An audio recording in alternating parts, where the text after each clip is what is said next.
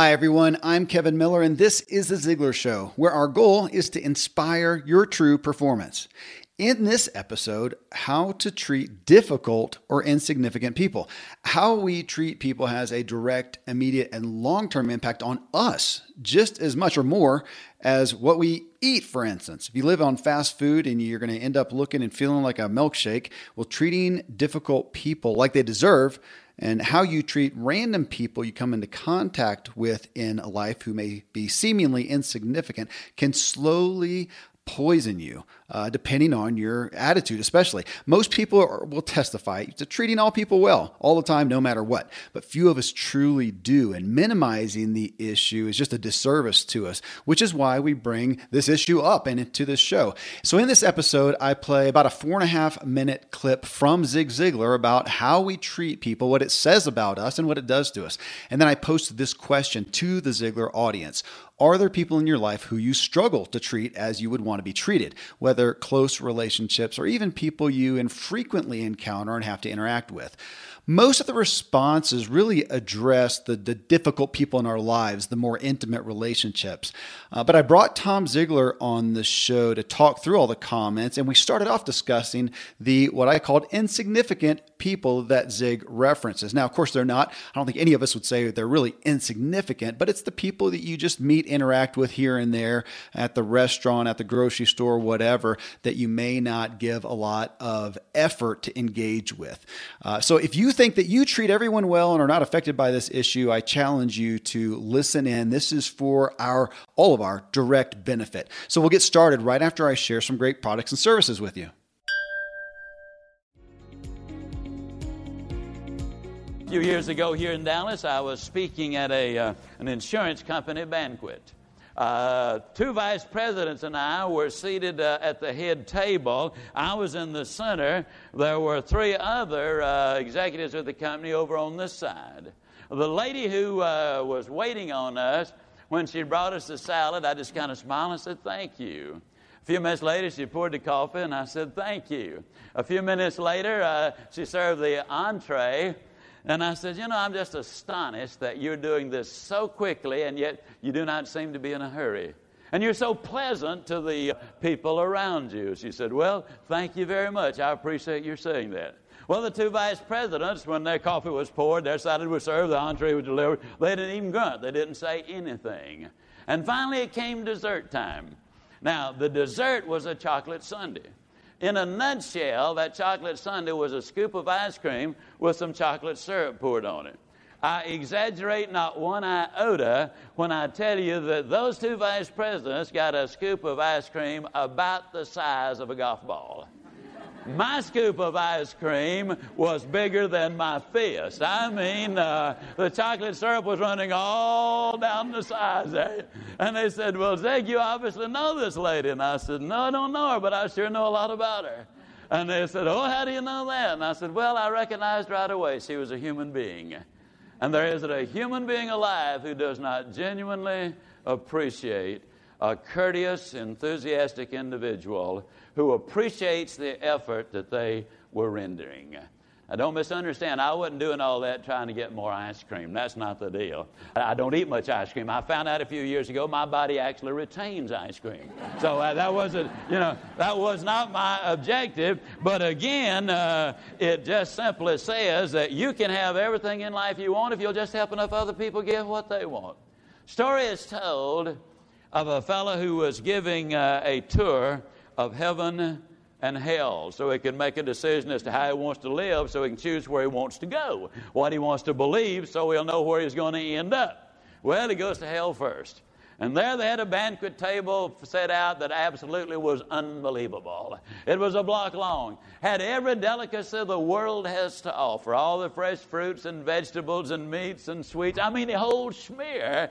The people seated there at that banquet table uh, he noticed they were just sitting there, they're half starved. No smiles on their face, no laughter, no gaiety, no nothing. Then they took him over to heaven. And in heaven, they had exactly the same menu. I mean, every imaginable thing. But here the people were laughing and joking. They were well nourished. They were having a marvelous time. They were singing. It was a wonderful place to be. And the visitor said, I don't understand. You got exactly the same menu, but in one place they're happy, and another place they're miserable. What's the difference? And uh, the guide said, Well, had you looked carefully, you would have noticed that a three foot fork and a three foot knife is attached to the arms of each person in each person's place. Now, in hell, each person was trying to feed themselves and could not. But in heaven, they simply were feeding the person directly across from them. You know what I believe? I believe that's more than a parable. I believe that's life. See, in this life of ours, we live with an awful lot of people. Our ability to get along with them to a large degree determines just how happy we're going to be. If you'll check the records, you'll discover that regardless of how everything else is going, if you're not getting along well with the people who are important to you, you're not a very happy camper.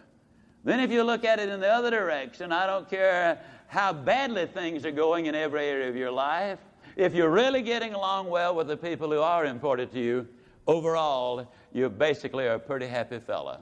As I said in another recording, psychologist Les Carter said that 100% of all of his counseling uh, is because of relationships problems either between husband and wife, brother, sister, parent, child, neighbors, or whatever, there's where the counseling comes in because of difficulties there. I believe that winning relationships are built on trust, respect, and genuine interest in the other person. Well, Tom, I titled you know the show uh, "How to Treat Difficult or Insignificant People." Uh, most actually all of the responses that we're going to start reading through really dealt with the difficult relationships, the people that you've had a somewhat intimate relationship with at work, business partners. Uh, I don't know if there's a lot of spouses necessarily, but you know, kind of those ones that you really are dealing with on a consistent basis or you had a big run in with.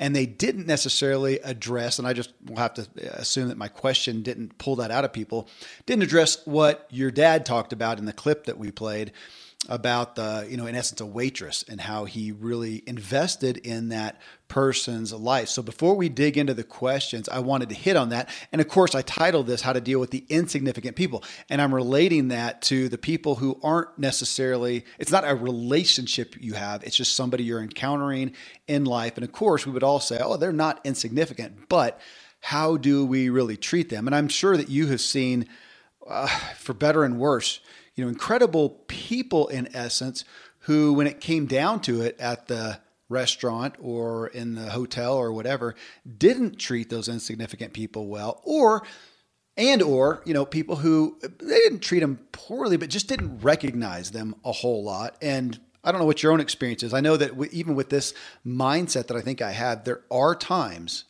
when i don't at least take the time to address that person who's right there with me, taking care of me.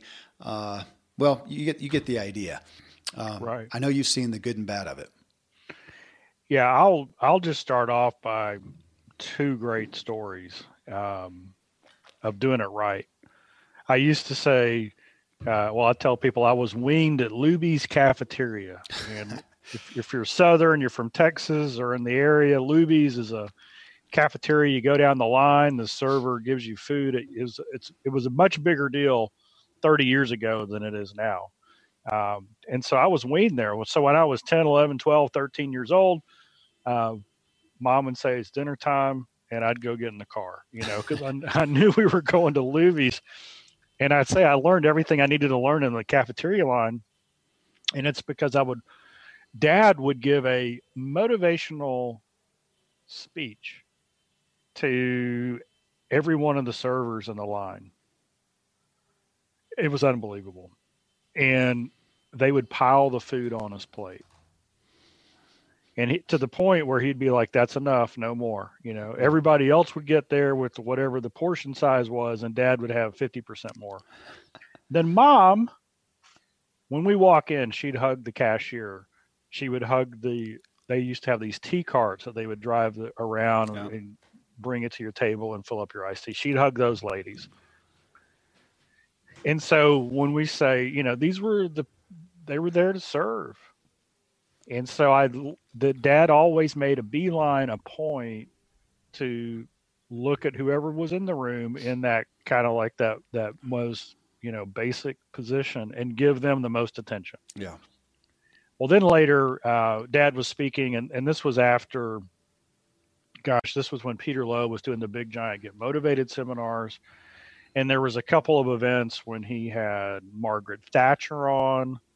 Uh, he had the Russian leader. What was his name? Uh, Hmm. I just I keep thinking wine, you know, the wine stain on his forehead, right? Oh, yeah, yeah. uh, back perestroika or whatever that was called back when the U.S. and, and the wall fell and all that. So they were on the same program together, and they had a dinner. So Dad's in a dinner with the Russian leader, Margaret Thatcher, and Colin Powell, Peter Lowe, and he comes back, and of course I knew he was excited about it. And I said, How was the dinner? And this is what he said. He said, You're not going to believe what Colin Powell did. And I go, What do you mean? And he said, Well, at the end, we're all taking pictures. And, you know, it's all, it's like, it's a big deal, right? I mean, it's in this wood, uh, think of a high, like a Ritz hotel. It's in Mhm. a private dining room. There's walnut paneled walls. The waiters uh, have gloves on. They're in tuxedos. I mean, it is a, like, a, almost like a state dinner. It could have been, right? So he, he uh, he says uh, when we're taking pictures, Colin Powell looks over and you know there's a young man there. He was he was a a, a bell uh, he was a, a waiter, a busboy actually at the dinner, and a young African American kid, probably 18 years old. And Colin Powell looks at him and says, uh, "Young man, do you want to take a picture?" And Dad said this this this young man's eyes got really big, and he came over and then he said, Young man, uh, let's take a picture. Take your gloves off. And so, for those of you who don't know, gloves mean that you're in the service role, right? When you when you take the gloves off, you're an equal. Hmm. And right then and there, I thought that is the definition of leadership. That is the definition of serving those who serve you. Because in a blink of an eye, this young man who was overwhelmed by being this was right after Gulf uh, Desert Storm, I, I believe that's the time frame. So here's Colin Powell, one of the most recognizable uh, people in the world, Yeah, a national hero who picks out the the the bottom rung of, of, of people in the room serving and gives him confidence and equality and and a belief all in one simple move. And just that's what i grew up. And of course now i get when i go places i can't help but judge how people treat other people Yeah. based on what i was taught I, I've I have made probably some some judgments too harshly on just that, on the person that I'm at a an event with, at a uh, at dinner with, whatever, and how they uh, literally sometimes will treat the staff. It's you, I don't know if people would even say it's poorly, just insignificantly. You're here to serve me. That's what's expected. I'm not being unkind, but you know, serve me, and I'm not going to really uh, notice you otherwise. Now, I, Tom, I, I am not, uh, as we've talked about, I'm not an extrovert. Um, I don't enjoy, you know, chit chat, and I, if I'm at it somewhere, I'm usually talking in depth with somebody, or I'm in my own head. Either way. Now, I have learned because I had the gift that you did, the value and the morality of recognizing those people and just giving them a smile and saying thank you. Thank you so much, giving a smile. I do that. Now to go further though and actively engage them, my wife does that. She does it authentically. She's not even thinking about being altruistic.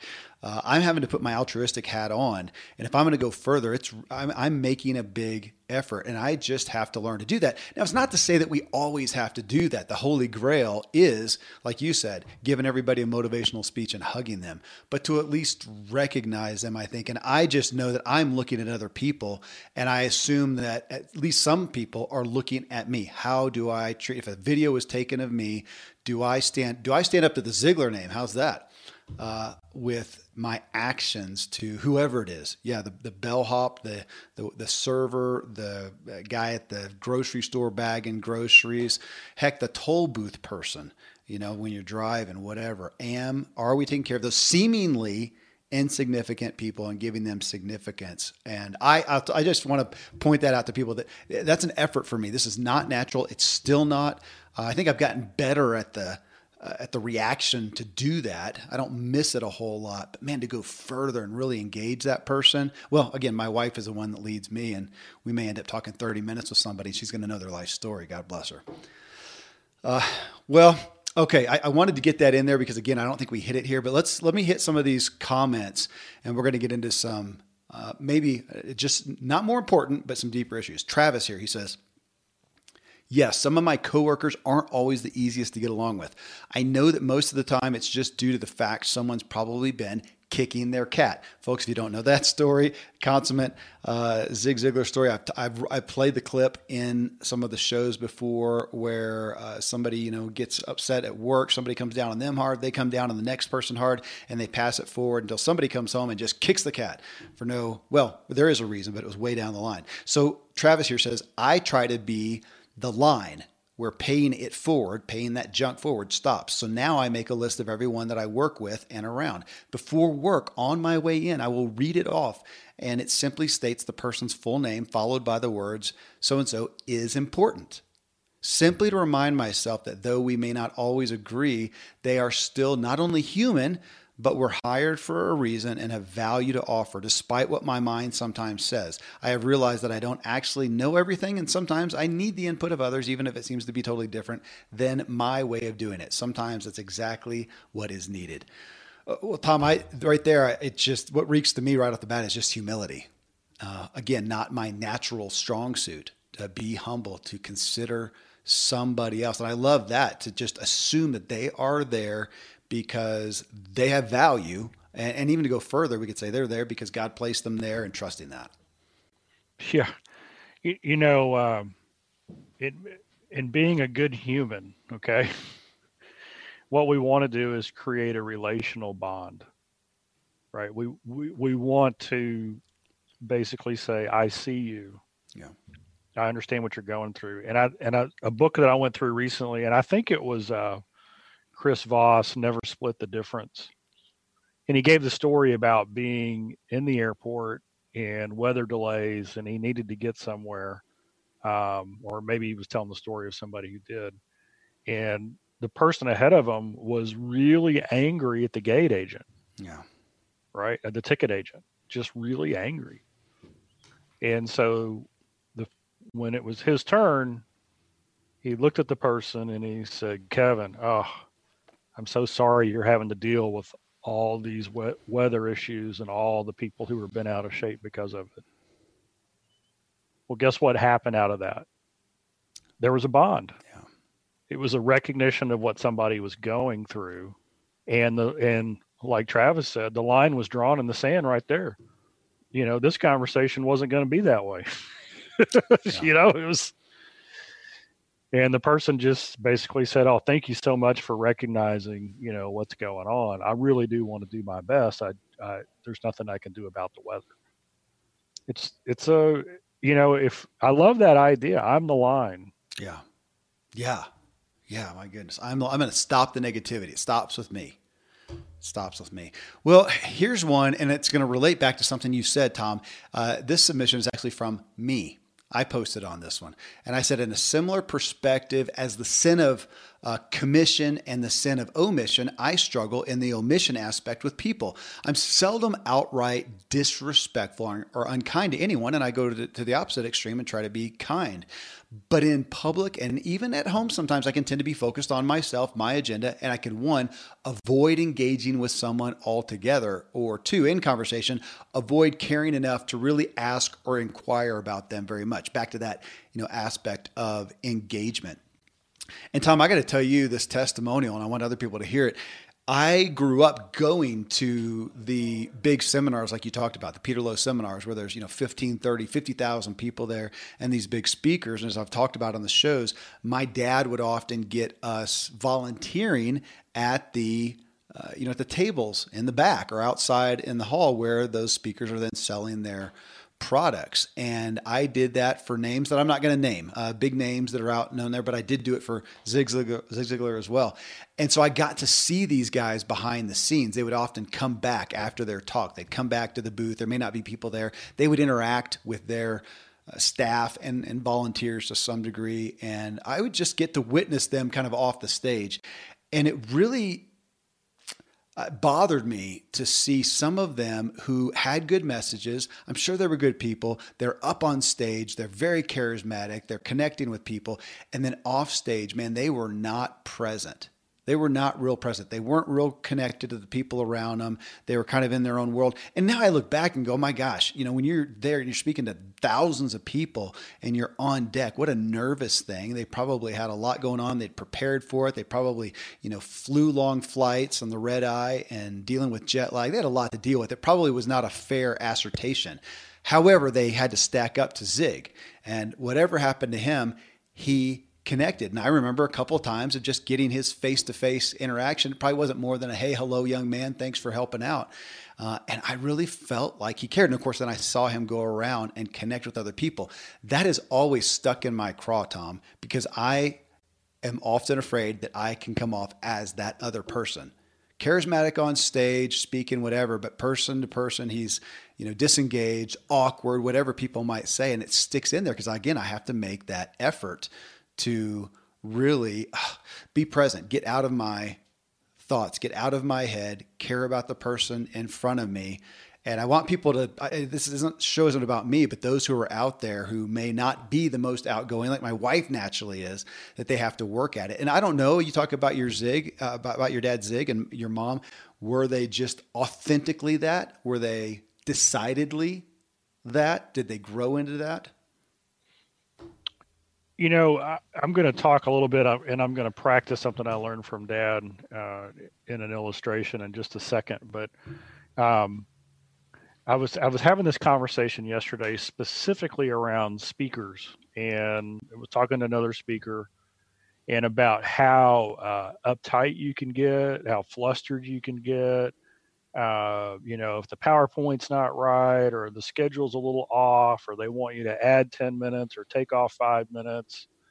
Um, and then in those big events, I mean, these speakers and who come in, you know, they're shipping in a lot of product and a lot of books mm-hmm. and, you know, some of them, uh, their, their income is going to be based on how well they do on stage. Right. Yeah. I mean, it's, it's not just a fee. It's, it's how well we do and I and I and I told him, and I said, well, you know, everything changed for me when I took on this mindset, and I really got it from Dad.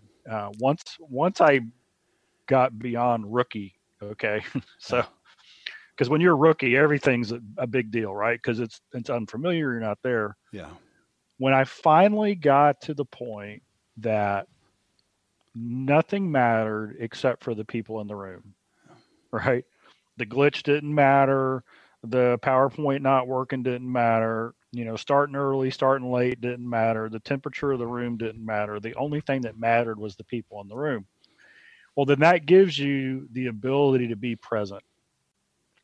And so a lot of uh, people have the the big issue which is their ego that hey this is a big deal you know i'm the reason everybody's here i've got to perform i'm the big deal you know what's funny is dad never complained once about who was in the room his only question is what can i do to reach them better So it didn't matter whether they're 18 year old high school graduates or, you know, business professionals or construction workers. It didn't didn't matter.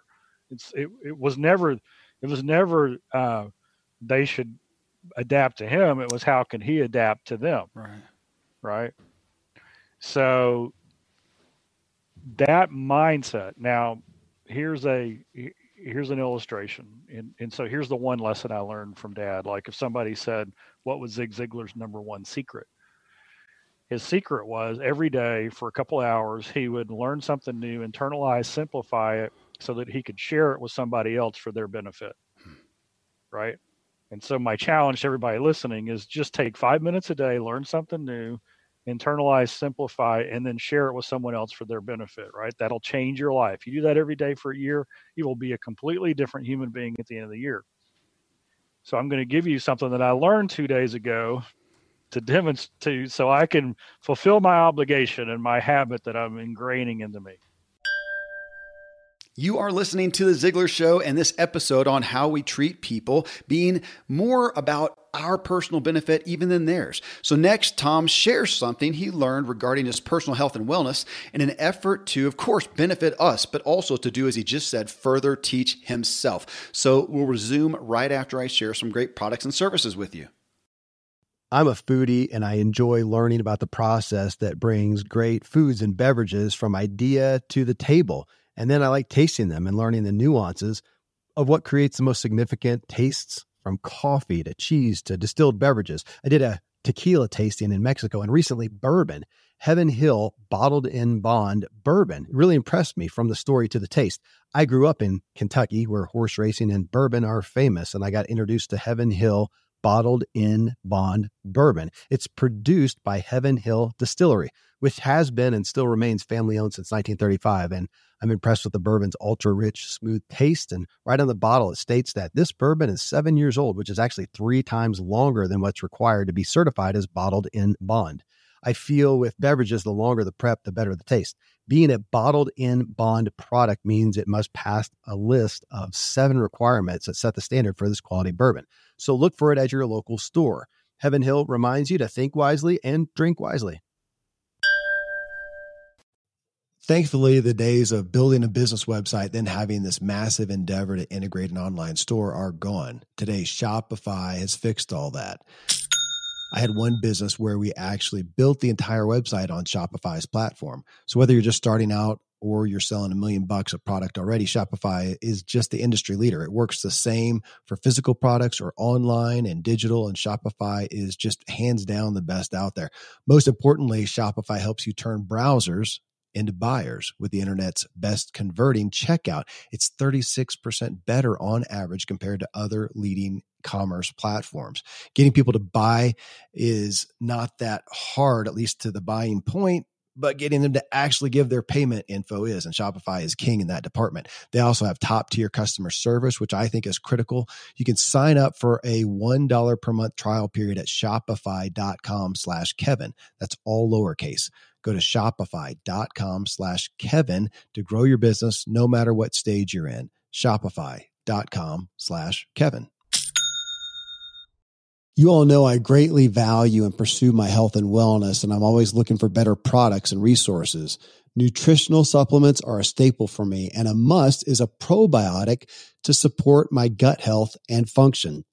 A probiotic is something I've taken each and every day for the long term cumulative benefits Seed is a company that makes a synbiotic, which is actually a unique mix of probiotics and prebiotics.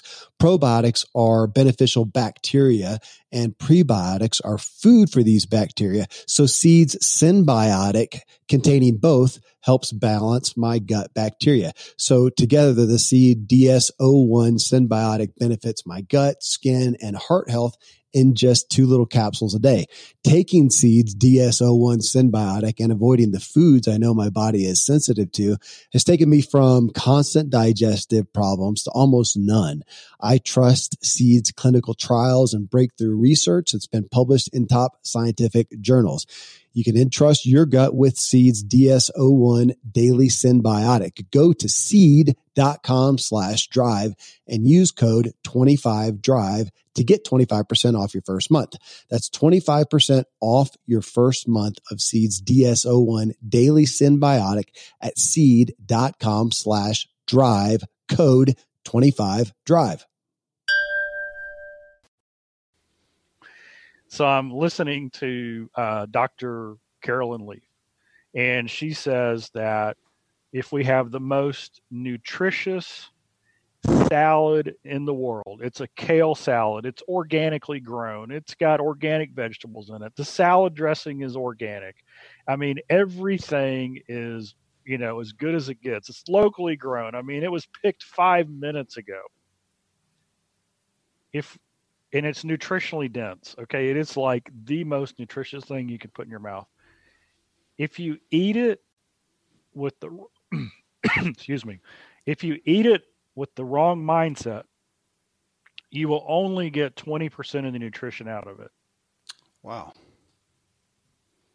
So think about this.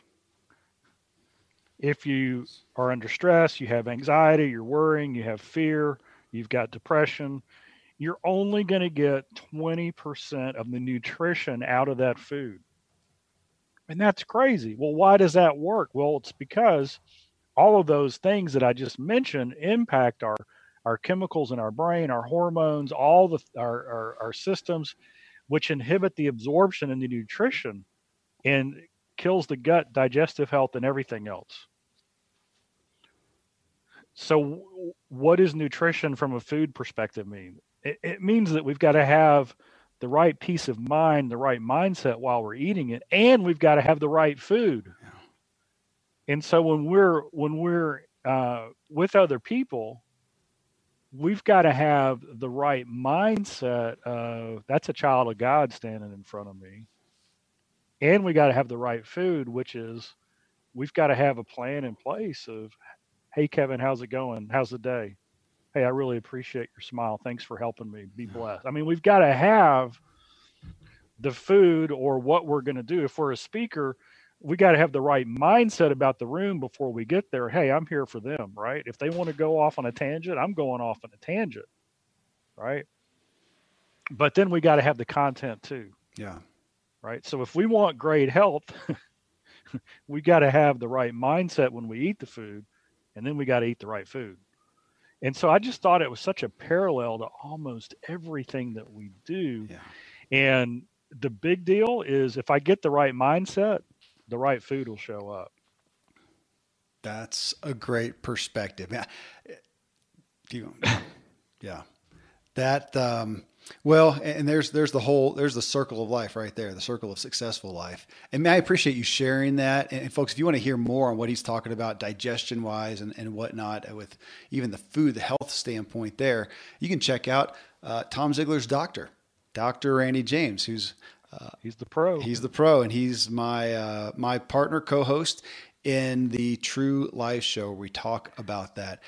I know he's got me studying for my next blood test. Okay, so. there you go. Yeah, well, and I and I, I want to mention there, yeah, that with all the perfect things, great things I was doing in my health, that is what they came down to uh, with me as far as digestion and some IBS issues. They said, Kevin, you just gotta you gotta you gotta meditate. You know, people you know hear that wrong, but you've got to stop, be still, calm down at least once a day because you just tend to run high and that's habitual. Part of it's my nature. Part of it's the habit that I've gotten into. You run high give yourself a chance to stop. And he said you'd be best off to do that, even if it's five minutes. Chill out before you eat, and then when you eat, eat. Sit down, be present, think about it, taste it, go slow. Yeah. So here's a uh, so Dr. Leaf said that when she is under stress or things are going on, she won't eat. She just doesn't eat. That's great. She knows it's not going to benefit her, and so, so she consciously works on getting in that state. So then because of Rabbi Daniel Lapin and my interest in in uh, Jewish tradition and Orthodox Ju- uh, Judaism. Uh, I th- I, and I and so if I'm wrong, let me know privately. Uh, somebody out there who's who's has a lot more knowledge. But in Orthodox tradition, I believe that you only eat sitting down. Mm. It's like a law, it's one of the laws.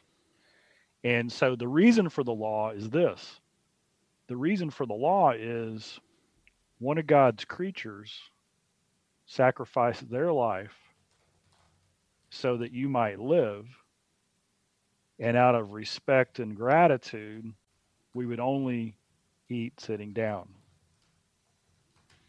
Now, think about the mental state of being grateful and humble and appreciative and taking time to reflect before you eat and how that's going to change the digestion and the absorption of the nutrients.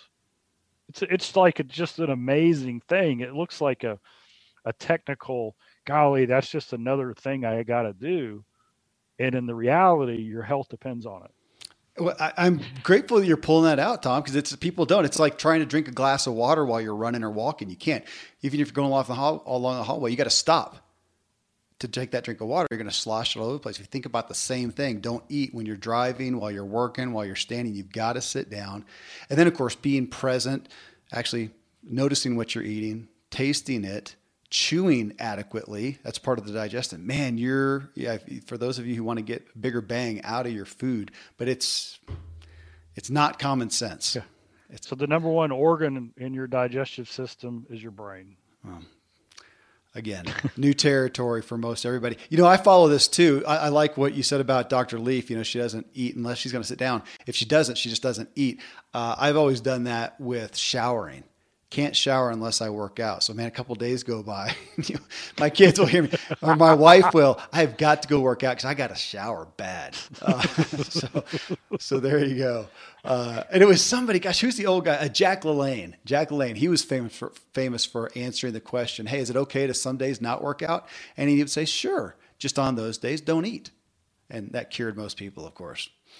Uh, well, here's a couple that that are close to home for like a lot of us and relate to each other so much. She says, "Something I struggle with but continue to work on is when someone close to me lies or is deceptive.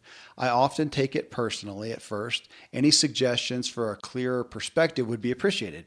Uh, but then, right after uh, that, also, Kristen, she says, Yes, my mother I struggle with. I usually feel like the parent, it's very tiring. I often have to, have to disconnect uh, from her to regain my peace. So, here's a couple where we're talking about these are, you know, these are intimate relationships where you're actually engaged with someone, probably someone you know. In Kristen's case, a mother. In Soma's case, uh, it may be, uh, you know, someone in her life that has, uh, you know, uh, she's engaged with who has lied or been deceptive. And this is where I think the rubber hits the road a lot with this, with how we treat. It's, you know, one thing to where we started off with treat people who we just come into contact with, try to be kind. But now we're talking about the person who is intentionally, well, intentionally, intentionally is probably a hard word, but they are actively not being kind to you. Um, I'm grateful that doesn't happen a lot in my life, but I understand that. To when you have somebody you have a disagreement with, somebody who is really looking out for themselves, they're not interested in the justice between you two, um, or you know whatever reason, and you feel wronged, you feel offended. That is, I mean, Tom, we know, man, when it comes to relational health and our own spirit, uh, this is where it gets difficult, and you get into the big issues of forgiveness, the big issues of grace. And I want to just lead off this aspect here with that aspect of grace. It's the one that I struggle with the most, probably overall. It's the one that I hear other people struggling with because it feels like to give grace to that person who is, in our mind, and probably very well, you know, in reality, is being unkind, being uh, I don't know if we want to say wrong, but they are not being, uh, you know, they're not helping the situation out here to just give them grace, the struggle with is with that is is that going to enable them to continue acting in this way that is hurting me? And we're we're in a big medicine now, deep water uh, on that one right there. The part that comes out to me though that, that has been my guiding light ever since we talked with her, Tom, Shaunti Feldhahn, uh, the author of the 30 Day Kindness Challenge, is regardless of the relationship with that person, even and what's going on there, is what am I going to do to myself? Am I going to allow myself to go down this toxic road, whether it's justified or not, and to be upset, to be angry, to be bitter, to be resentful, to be unforgiving, and let that infect and poison me or not? Now, you still got to deal with the situation, and we're going to come into the you know the issue of boundaries and things like that. But now I'm, and this sounds self-focused, but of course uh, you know, being kind, like in Shaunti's uh, uh, perspective, of course, that's the best thing you could do for the other person. But let's just start with ourselves. What do we do there? And Tom, I don't know if you've had. I think you've you've been blessed as I have to to maybe not have a whole lot of really toxic relationships or people who were literally outright unkind to you. But I'm sure you've come into contact with it. People you disagreed with, or you're working with other people and they're dealing with that as well. And addressing I, I had never until recent years really looked at it as okay what am i going to do for the health of myself or what is that person who's dealing with this going to do for the health of themselves superseding some degree or, or sequentially coming before even the relationship. Thoughts? This this is a deep subject. I know. so th- th- there's a couple of things here. Um, one of them is a new habit that i started about three months ago. And so when when any somebody whenever somebody is unkind to me aggressive um, running me down uh, calling me something you know it could be a troll on the internet that i have no clue of or it could be you know an abusive approach you know almost like a bullying approach or whatever in a in an in a interaction my first thought is this, and so for everybody who wants to have this, this is a great, uh, this is a mental ninja technique. Hmm. Would a secure person do that? That's a convicting line. And so when somebody's coming across, the answer is no. Okay, a secure person wouldn't do that. So now my attitude, my my my mental state starts to think, oh, that's what a shame. This isn't a, a secure person, right? And so then that means that because they're insecure, what they're coming at me with has nothing to do with me and everything to do with them. So that allows me to not take it personally. It's not about me, it's about them. They're insecure. This is about them.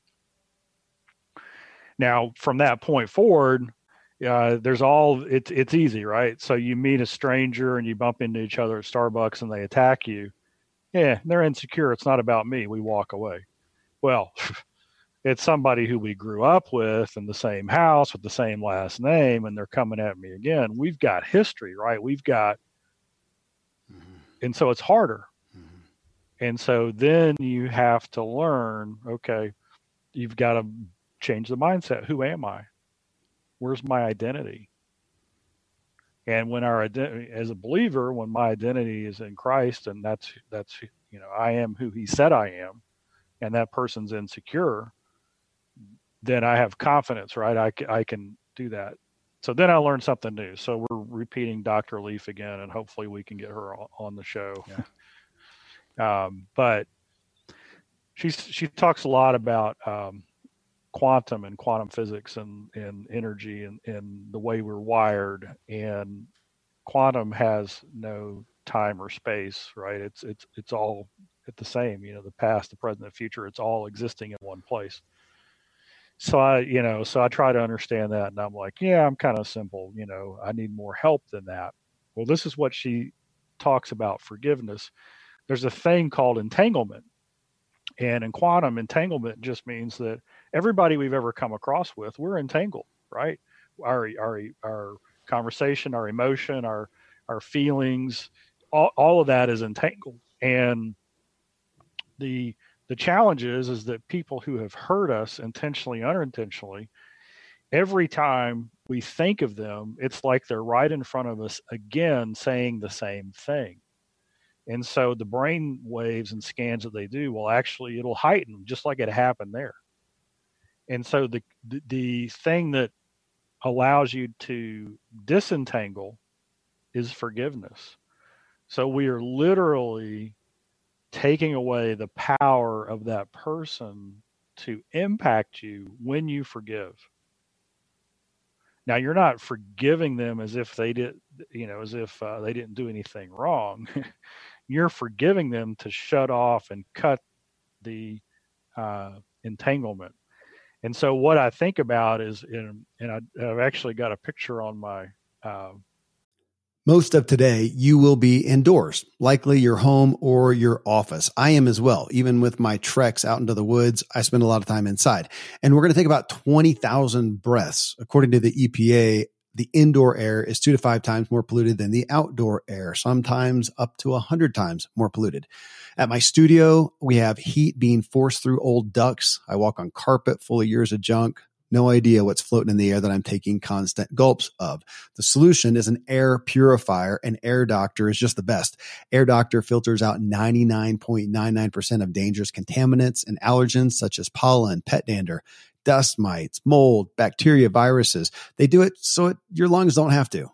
Air Doctor comes with a 30 day money back guarantee. So if you don't love it, just send it back for a refund minus shipping. Go to airdoctorpro.com and use promo code Kevin. And depending on the model, you'll receive up to 39% off or up to 300 bucks off. Exclusive to podcast customers, you will also receive a free three year warranty on any unit which is an additional $84 value. So to get this special offer, go to A-I-R-D-O-C-T-O-R-P-R-O dot com use promo code Kevin. AirDoctorPro.com, promo code Kevin. This episode is brought to you by BetterHelp.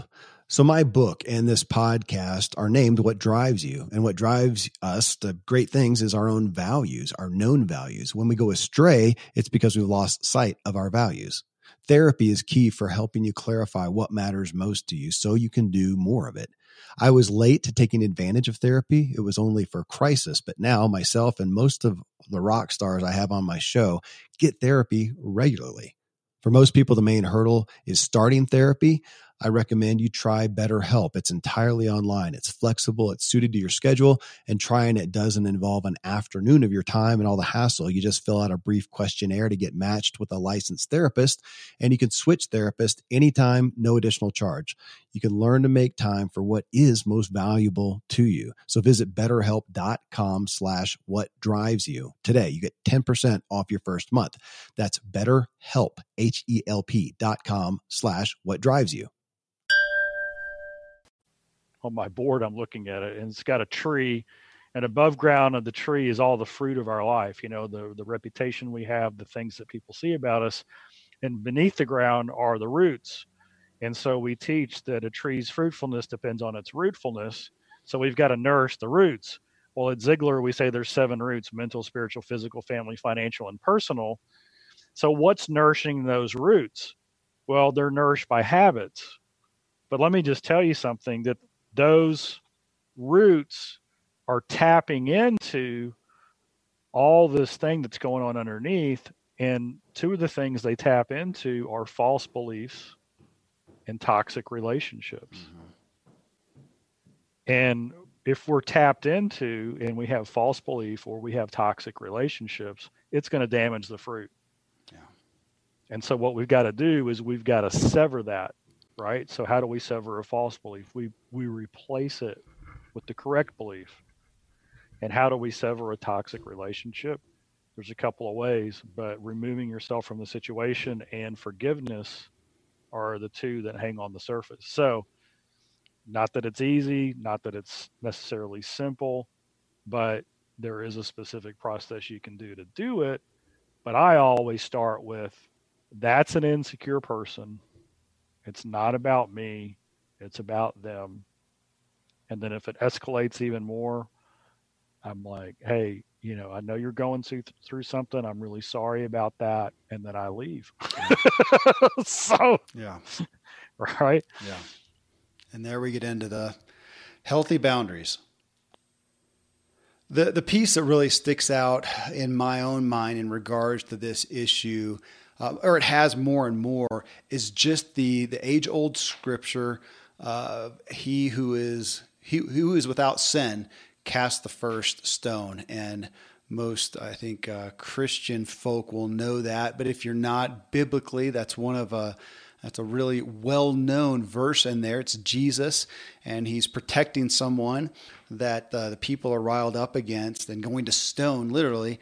And he that's his response. He doesn't address the issue, he just says, He who is without sin, you cast the first stone. And the people walk away. Now that's as far as stone throwing. Now again, we're not. We still have, as Tom talked about, there are still times when you have boundaries and whatnot. But what I want to go back to again, the, the other reality is the Shaunti Feldhahn aspect of my attitude towards this person is going to infect me that and that that to some degree is it's not i don't think it's narcissistic to look at that but that is really the first step uh, if we can then take care of ourselves then we can healthfully deal with that person even if it is to say hey i'm so sorry but i am going to remove myself from you or the relationship or this needs to end or it's getting yourself right because you happen to be in a spot where you can't get away from it like kristen talked about with her mother i don't know the story i could make one up and say maybe she has a mother that lives with her that's infirm or whatnot and uh, she needs to take care of that and that's not going to end and she has to deal with that uh, person and their attitude long term, then you've got a long term issue to deal with and finding a way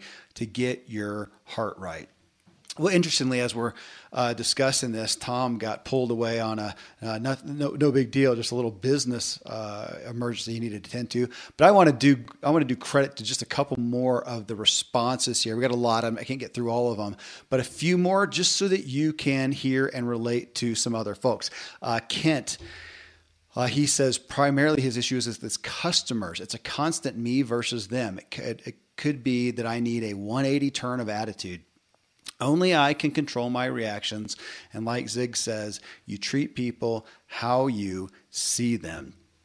And you know, one thing that it thought it brought up for me that aspect, because Ken has, has commented before about struggles in his work. He's a business owner and struggling with his uh, people he works with. And I don't know that this is in relation to Kent. I don't know the exact specifics, but uh, I'm aware of in the workplace how we so often do a good job. We may do a great job. We even may do an excellent job. I've known a lot of people over the years in service businesses who say, look, whoever's washing your windows, cleaning your floors, building your deck, working on your car, whatever, you know, they may do a good job, but we are excellent. And and they truly believe they are, and they may truly be. So if I go get my uh, car taken care of by somebody who does not just good work, but excellent work, or I get a deck built and they don't do a good job, they do an excellent job, or I get my windows cleaned, whatever it may be, and somebody does an excellent job, the bummer reality is that what they did is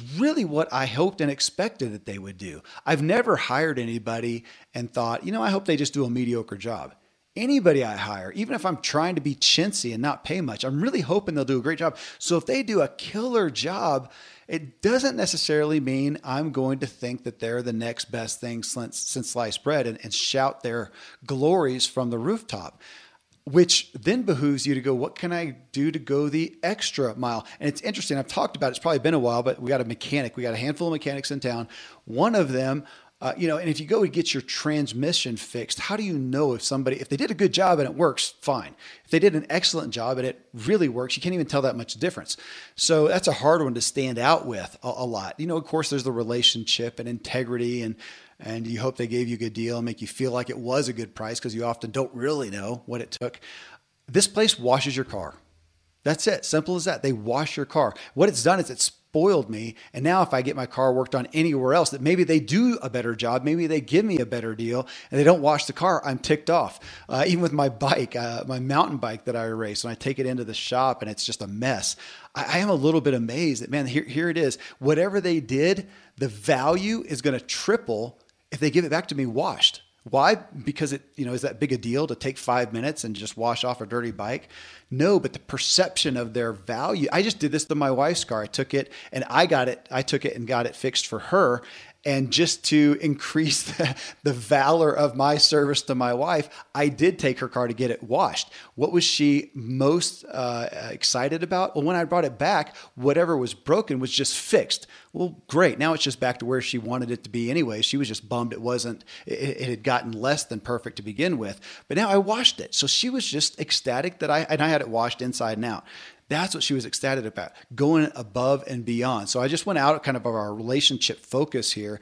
uh, to some degree, but we are talking about people. What can we do when we just do what's expected? Then we have done what's expected. Even if we've done a great job at the expectation, what can we do to go above and beyond that? Now, again, I don't know if that relates to you, Kent, uh, but it's interesting. I know you are in the automobile business, and I had a dad who did that and he would often do things to go above and beyond helping the client which in his case was usually the car dealer and helping them and go above and beyond what he was just supposed to and expected uh, to do well, here, here's a few more. Thomas, he says, yes, everyone deserves to be treated with honor and respect, but it's exceptionally difficult to reciprocate that when they don't treat you the same. Amen. And I, again, so often we feel this natural, inherent level of justice. And I'm sure most people like me have heard that in relationships, you shouldn't keep score. I believe that.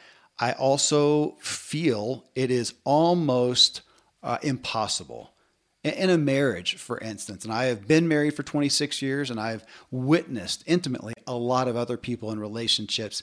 And it's very difficult, especially if you happen to be the one who is giving more or you feel like you're giving more, to not want reciprocation. Uh, that's very hard. And almost in a marriage, especially, you would almost feel like, well, what is the point? Of course, we have some self serving uh, ideas. Of course, we want to be honored and respected for, for what we do and given to as well uh, for sure. But, uh, you know, honor and respect is what he said. Get that. When we get the opposite of that, how are we responding? And there is no easy answer. It's very pithy and easy to see, hey, just take the high road and be the bigger person. But when this is, again, an intimate relationship, when it's one that's going to continue or it needs to continue, uh, this is where the rubber hits the road again. I keep using that term, but man, there's there's no more uh, acute spot in our lives generally than what we're talking about here. And the one again that uh, I've mentioned it now that that uh, haunts is a bad word. Man, it burdens me. It sits on me. Is that whatever the reality, or however I see the reality, whatever my belief may be, whatever the issue is, however hurt I may be and think I'm justified in that, that my attitude is hurting me more than anyone. It kind of goes back to, you know, Zig's aspect of yelling at the driver in front of you who cut you off or is going slow or whatever, and you're all in a tizzy, and they're up there just going about their life. So you're back here poisoning yourself, and they don't know anything different. They're happy as a lark, possibly. Uh, of course, what you'd like to do is have them feel your pain, feel your disdain, and make them suffer too, which then you just have two people in bed. That doesn't help you any.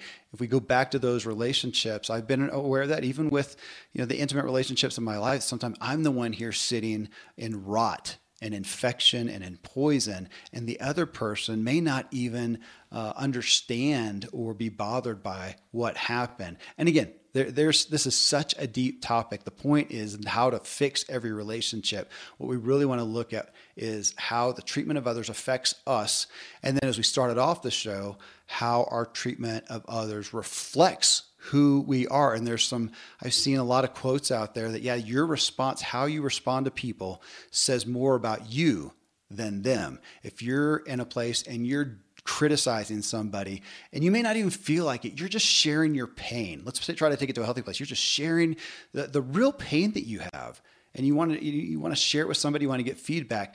But as you do that how you depict that person in a critical uh, aspect especially really says more about who you are than it does say about who they are.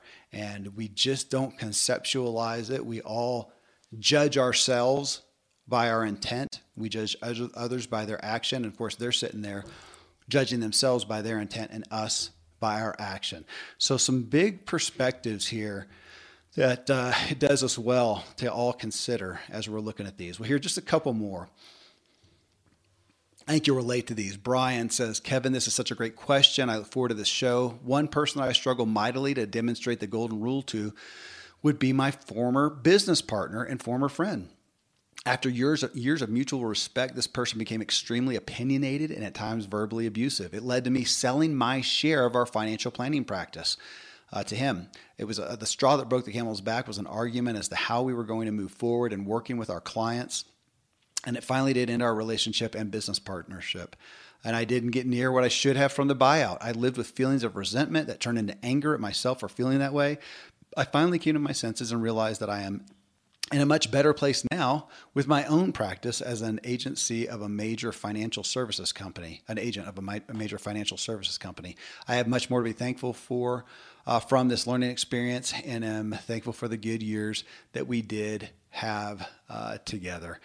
And, you know, there's a lot of people, and I can count myself in there uh, in some business relationships who have, and we can say in personal, who had, it just ended badly. It ended badly, right or wrong, whether it was you or them, whatever. It just ended badly. We don't feel good about it. We don't really have a reconciliation. I think we want to see that, just like a good movie, uh, where there's some reconciliation between the people. And a lot of times that can't happen. We see people who are in bad straits with somebody who dies you know, a family member and there's no reconciliation. So we have to come to that reconciliation ourselves. And in this case, Brian's talking about an aspect, at least, of his reconciliation is he's now realizes he's in a better place uh, in business. And so he's grateful that happened. But what if he wasn't? What if he was still suffering from that? Is it still possible to have reconciliation, to forgive that person, uh, to get past that? And, you know, one of those pieces with uh, forgiving that I think is often misleading is it doesn't mean that we forget. It doesn't mean that we would do that again. It doesn't mean that we won't learn and vow to not put ourselves in that position again. I think that's okay. That's healthy and that is mature and that's growth. But still, can we get uh, can we get past it? And if we're not forgiving, we have that again. It's a biblical term, but it's relevant to anyone. We have a root in us of bitterness. And folks, I'm saying this because I understand it. A root of bitterness that sometimes feels like it is impossible to get past. Uh, and yet we have to if we are going to be whole. So again, if we, even if we look back just at ourselves, for us to be whole, for us to be well, this is the this is the reason counseling and therapy, I think, uh, for for some of us, if not all of us, is necessary. Is to make sure are we whole? Do we have any roots of bitterness? And for every ten people that I have heard say that they don't have any, that they have gotten past whatever, that they have forgiven, and I see fruit from their life that shows me that nine out of ten are incorrect. And I just assume at this point that anyone who says that is kidding themselves. It's so rare to find somebody who is absolutely free of bitterness in their lives. And it's one that I have to think about. Obviously, I do. Uh, as we talk about this, these are things that I've I've dealt with, and I have dealt with difficult relationships in the past. Difficult relationships I still have, where I feel uh, somebody has been unjust, unfair, unkind, it shouldn't go on. I want to right that wrong. I want justice. And yet, uh, that's giving somebody else control and power over my life. How can I make sure that I am okay regardless? Dennis here says, Kevin, I think we all have triggers. A big one for me is work ethic. If someone isn't on their game, I can very easily start treating them poorly as a reaction. They could be the nicest person, but it triggers something in me that is almost like disgust. I'm sure it's very much related to my own hurts that have been buried under piles of success rather than being dealt with. Well, folks, uh, I read that one because the admission is I relate to that. I have my own weak and lazy and lame aspects in my own character and life. But when it comes to work, when we're set to a, a, a work, whether it's cutting wood or uh, you know uh, starting a business, uh, and running a business, that's a sore spot for me because one of my probably again overly done uh, self image aspects is to outwork everybody. And so when somebody doesn't, and I am upset to the point of it feels unjust. I have seen other people relate to that this exact same issue in another way. Maybe people who are not tidy and are not organized. Uh, I've had people discuss it at me. How about if I say that? I have had people discuss it because I am not a tidy, a super tidy person, especially if I'm creating something. Man, I can make a mess.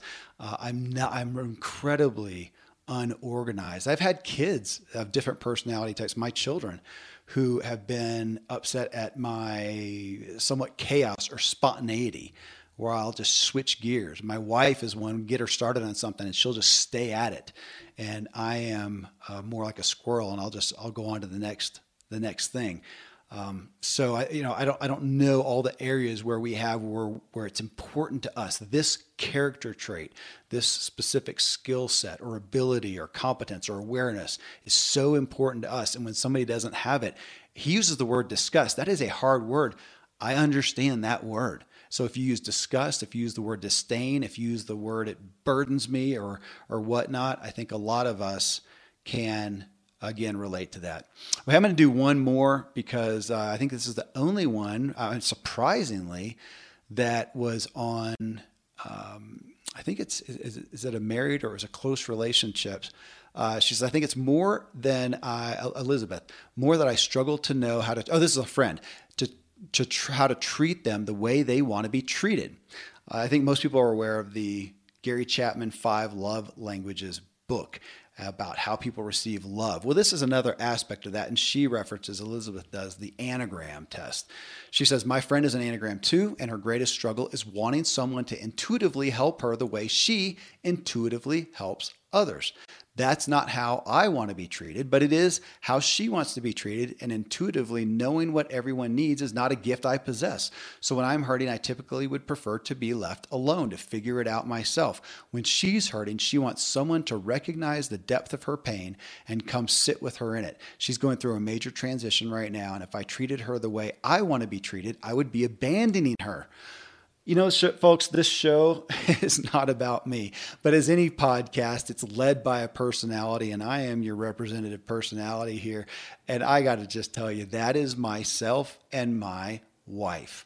And that has been a source of that, that is always a bit of a of an issue because when she is hurting. It is so unnatural for me to meet her in the way she wants to be taken care of, which, just like Elizabeth said, is to be uh, is be to be met, to recognize the depth of her pain, to empathize, sympathize, and come sit with her in it. Because when I am in pain, I am absolutely, and she knows it. I want to go away and figure myself out. Maybe sitting under a tree or sitting somewhere alone, maybe with my Bible, my journal, maybe with nothing, and I just I got and I've told her before I've, just, I've got to get I got to get my head back on straight. Just just give me a little time.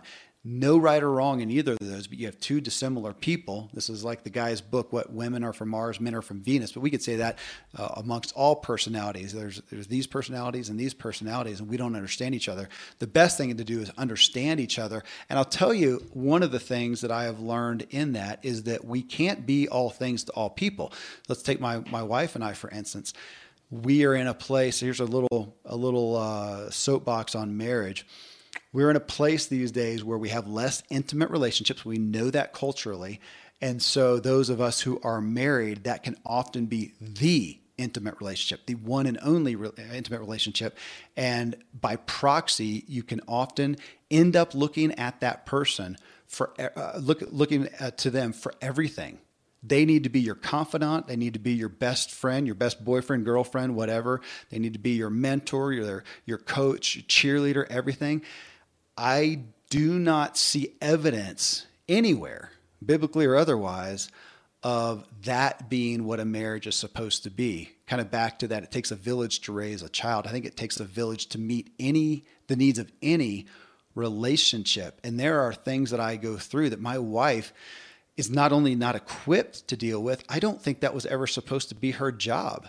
Uh, I, I, have close guy friends that uh, that I need to go to for those things. My wife will never ever understand fully what it's like to be a man. It's impossible. I can never understand what it's like to be a woman. We can try, sounds sweet and sounds kind, but is that really the point of what we're supposed to do to be able to understand every person out there? I, am not sure that I believe that. Maybe I have sympathy, empathy, some understanding, but to really be able to meet her at the depth of womanhood, how about being a mother?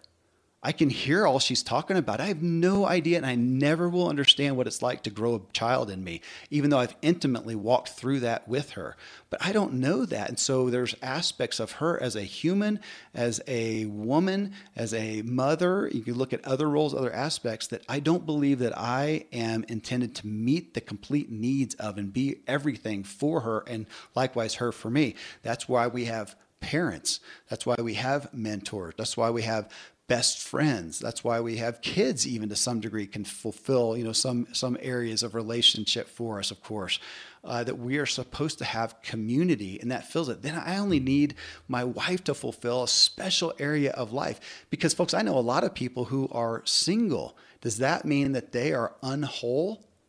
Would or, or, that they have to go find one person to fill everything i think they do a better job of finding multiple people in their life hopefully if they're going to be healthy.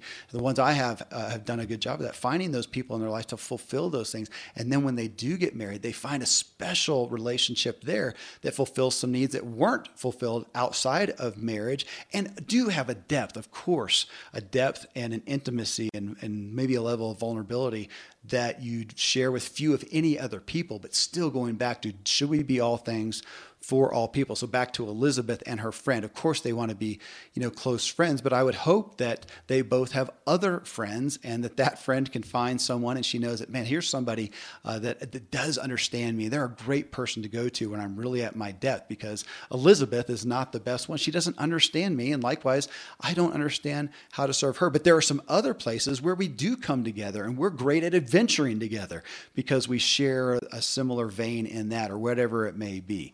Uh, again, I think a really good call to multiple relationships in our lives.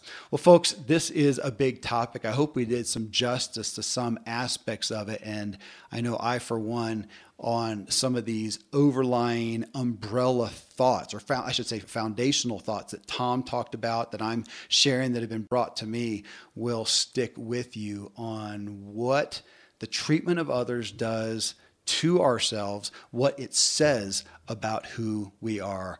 Uh, both aspects incredibly, incredibly powerful in our lives. I am sure that this show has all of us considering how we treat people, regardless of their role or what we think they deserve. Treating people with grace and respect gives the greatest gift, again, to ourselves, to our own peace and joy. And of course, it's the straightest path to lifting people up instead of shooting them down. Uh, thanks as always to everyone who responded and made this such a rich show. Coming up in episode 757 Act like a professional because you are. Yet you may very well be acting like an amateur and therefore getting amateur playtime pay and rewards. And it's just a disservice to yourself and the world. Why have we created such a gap between so called blue and white collar working world and celebrity entertainers and athletes who are what we think of as pros? And I fear it's because we have been unwillingly lulled into a spectator instead of participant mentality. And for most of you hearing this, however, by definition, uh, you are a true professional, but you're not acting or living like it. Uh, no motivation or inspiration is going to change that. Belief alone will change it. And regardless of your income level, for instance, if $10 million appeared in your bank account, your belief in your level of financial stability and peace would change. If you completed an IQ test and found out you scored over 160, which is genius level, you would believe differently about yourself. So listen in. I'm going to change or at least challenge your belief about yourself in regards to your work and being a pro. Or I'm at least going to valiantly attempt to get you to accept the truth. Well, till then, folks, thank you as always for letting me walk with you as we inspire our true performance together.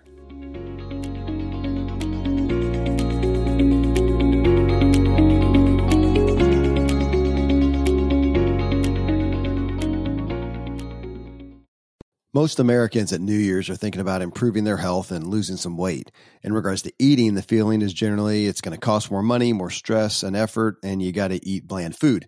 Well, a solution to all these is HelloFresh. Uh, HelloFresh, you get farm fresh pre portioned ingredients and seasonal recipes delivered right to your doorstep. You skip trips to the grocery store. You can count on HelloFresh to make home cooking easy, fun, and affordable. That's why it's America's literally number one meal kit. You can make saving time a viable resolution with quick, convenient recipes.